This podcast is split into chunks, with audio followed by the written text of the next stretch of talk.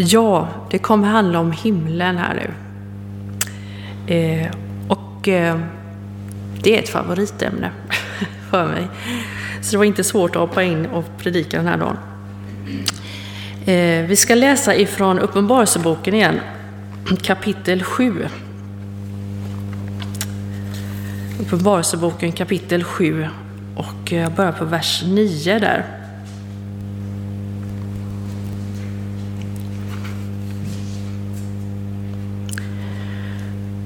Därefter såg jag och se en stor skara som ingen kunde räkna av alla folkslag och stammar och länder och språk. Och de stod inför tronen och inför lammet, klädda i vita kläder och med palmblad i händerna. Och de ropade med hög röst.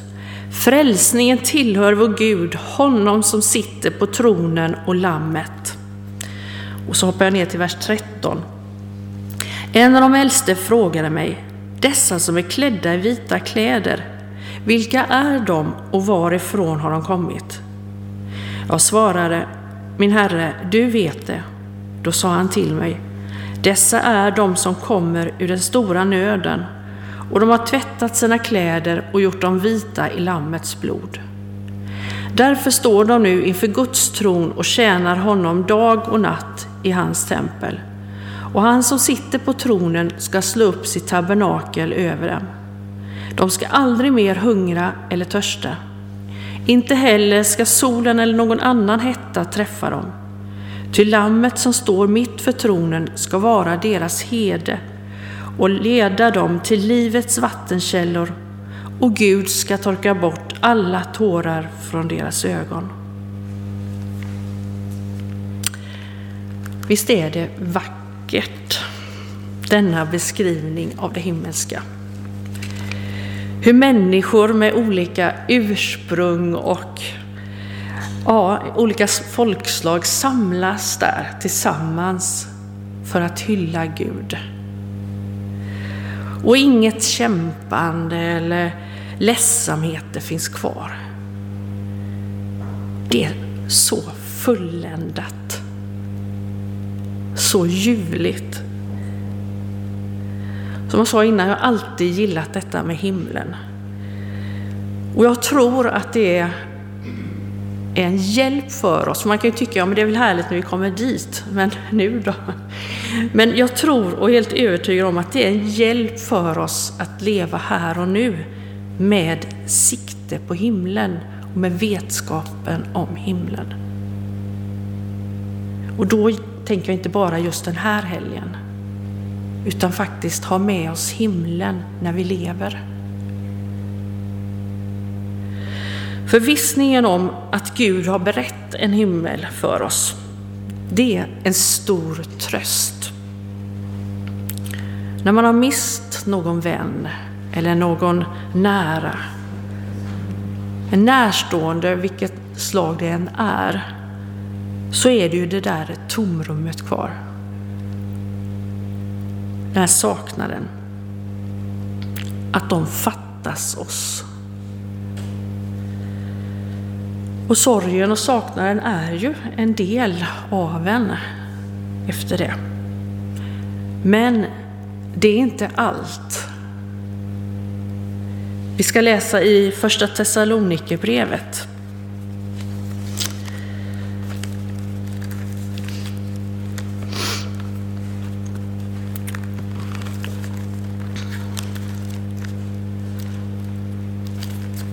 Eh, kapitel 4, vers 13 och 14. Bröder, vi vill att ni ska veta hur det förhåller sig med dem som har insomnat, så att ni inte sörjer som de andra, de som inte har något hopp. Eftersom vi tror att Jesus har dött och uppstått, så tror vi också att Gud ska föra fram dem som insomnat i Jesus tillsammans med honom. Och så tar vi vers, i slutet av vers 17 också. Och så ska vi alltid vara hos Herren. Trösta därför varandra med dessa ord. Vi har ett hopp Det suddar inte ut saknaden och sorgen, men det finns någonting mer. Och hopp, att vi har ett hopp, det kan man ju tänka olika om då. Det är inte det där att ett hopp, ja, ja i bästa fall så blir det så här, vi, vi kan väl hoppas. Det är inte den typen av hopp, utan det är mer att vi har liksom ett ljus att blicka på, något som lyser upp för oss. För himlen och det, det är sanning. Det är inte något vi bara, ja kanske sådär va, utan, men det är ett hopp för oss på det sättet att det finns där, den kunskapen och vetskapen för att vi ska känna det ljuset inom oss. Det är ett fast hopp. Så trösta varandra med dessa ord. Det finns sorgen och saknaden, men det finns också den där ljuspunkten. Det där hoppet där framme. Vi kommer att ses igen. Vi kommer att mötas hos Gud i hans härlighet. Och då finns det inget slut på det där umgänget, utan då är vi tillsammans för evigt. Är det någon mer än jag som längtar till det? För åh vad jag längtar, faktiskt. Att jag är glad i livet här nu också, det får ju inte vara någon motsats. Men jag längtar något så förfärligt till den där dagen. En annan sak som tanken på himlen kan hjälpa oss med, det är att leva här och nu. Ibland är livet tungt. Ibland kan det kännas som att livet suger. Mm. Motgångarna kan läggas hög på hög och det tär. Då är himlen en tröst. Att leva här men ändå veta att himlen finns där. Det kan hjälpa en i det tunga. Läser vi från Hebreerbrevet kapitel 4 vers 9. Alltså finns det en sabbatsvila kvar för Guds folk. Den som har kommit in i hans vila får vila sig från sina gärningar, liksom Gud vilade från sina. Det finns en evig sabbatsvila där vi får, efter vårt kämpande här på jorden, få vila ut. Man kan känna att den här vandringen, de här stegen man får kämpa och kliva på, ah, en dag ska jag få vila mina trötta ben. Det är också en tröst att orka med när det känns tyngre.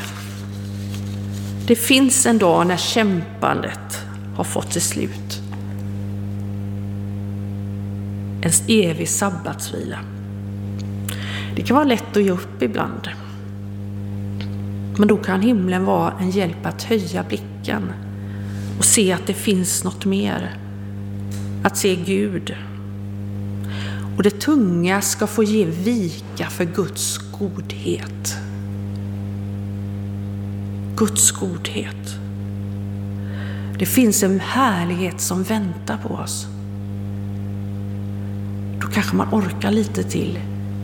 För detta är inte det sista, det kämpandet är liksom inte punkten eller det som alltid får råda, utan härligheten, det goda ska segra.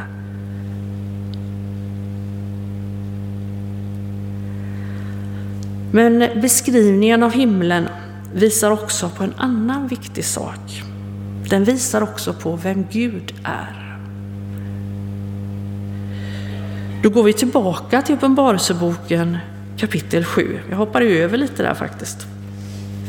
I det avsnitt vi läste. Kapitel 7 och vers 10 börjar vi på. Den, den läste jag förut, men så fortsätter vi lite. kapitel 7 i Uppenbarelseboken och vers 10. Och de ropade med hög röst. Frälsningen tillhör vår Gud, honom som sitter på tronen och lammet. Och alla änglar stod runt omkring tronen och kring de äldste och de fyra väsendena och de föll ner på sina ansikten inför tronen och tillbad Gud och sa Amen. Lovet och priset, visheten och tacksägelsen, äran, makten och väldet tillhör vår Gud i evigheternas evigheter. Amen.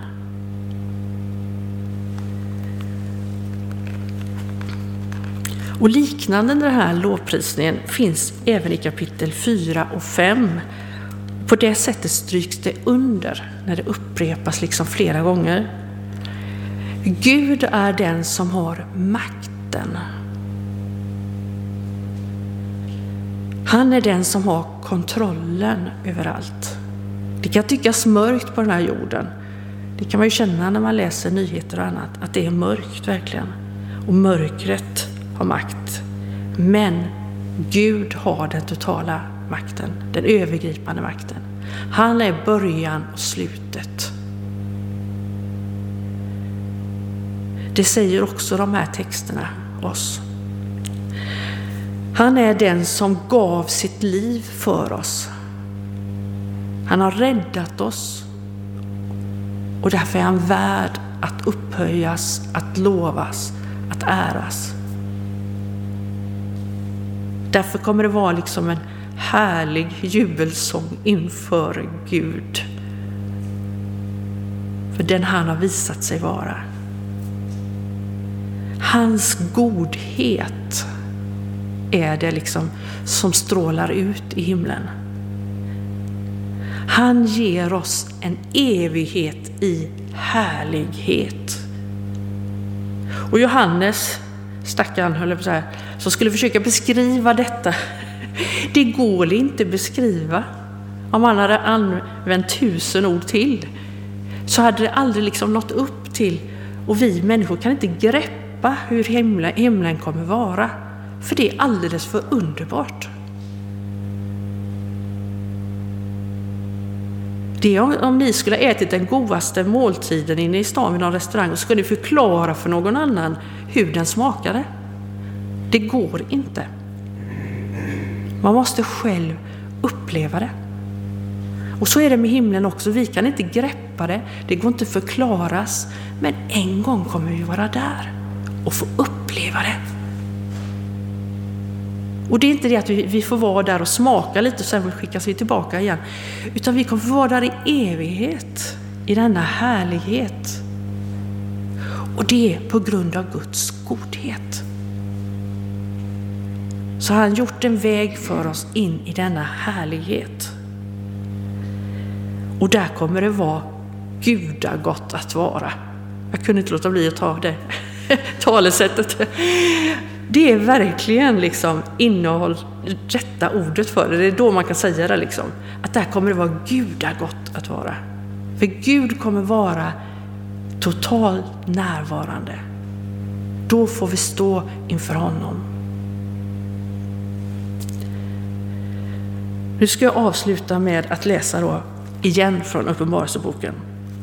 Det är tur vi har den boken. Eh, och det är det kapitel 21 och lyssna på det här fantastiska. Och jag såg en ny himmel och en ny jord. Till den första himlen och den första jorden hade försvunnit och havet fanns inte mer. Och jag såg den heliga staden, den nya Jerusalem, komma ner från himlen från Gud, redo som en brud som är smyckad för sin brudgum. Och jag hörde en stark röst från tronen säga Se, nu står Guds tabernakel bland människorna och han ska bo hos dem och de ska vara hans folk. Och Gud själv ska vara hos dem. Och han ska torka alla tårar från deras ögon. Döden ska inte finnas mer och ingen sorg och ingen gråt och ingen plåga. Ty det som förr var är borta. Han som satt på tronen sa, se, jag gör allting nytt.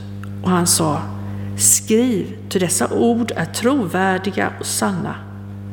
Han sa också till mig, det har skett, jag är A och O, begynnelsen och änden.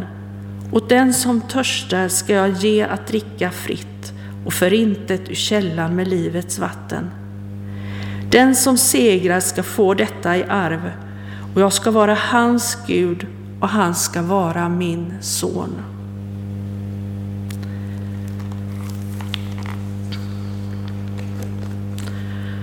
Åh Herre, tack för att du har gett oss en inblick i vad himlen är. Tack redan nu för den gåvan du har till oss. Herre, hjälp oss att leva liksom i den strålglans redan här och nu. Herre, hjälp oss att eh, leva i hoppet så att det kan leda oss genom det som kanske är tungt här i livet. Men att vi kan se din godhet och din härlighet, vad du har att bjuda oss.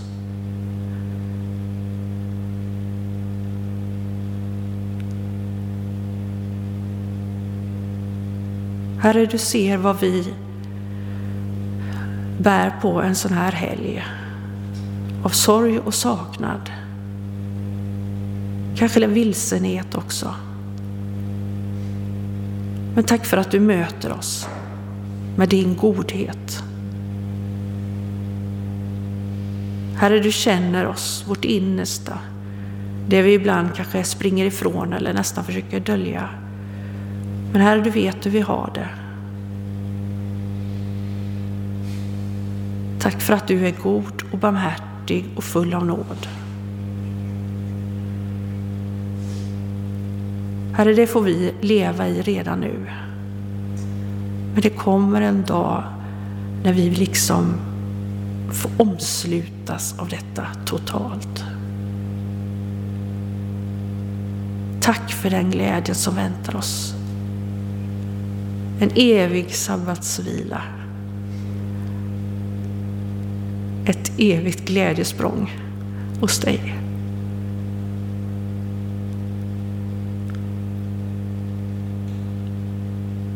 Amen.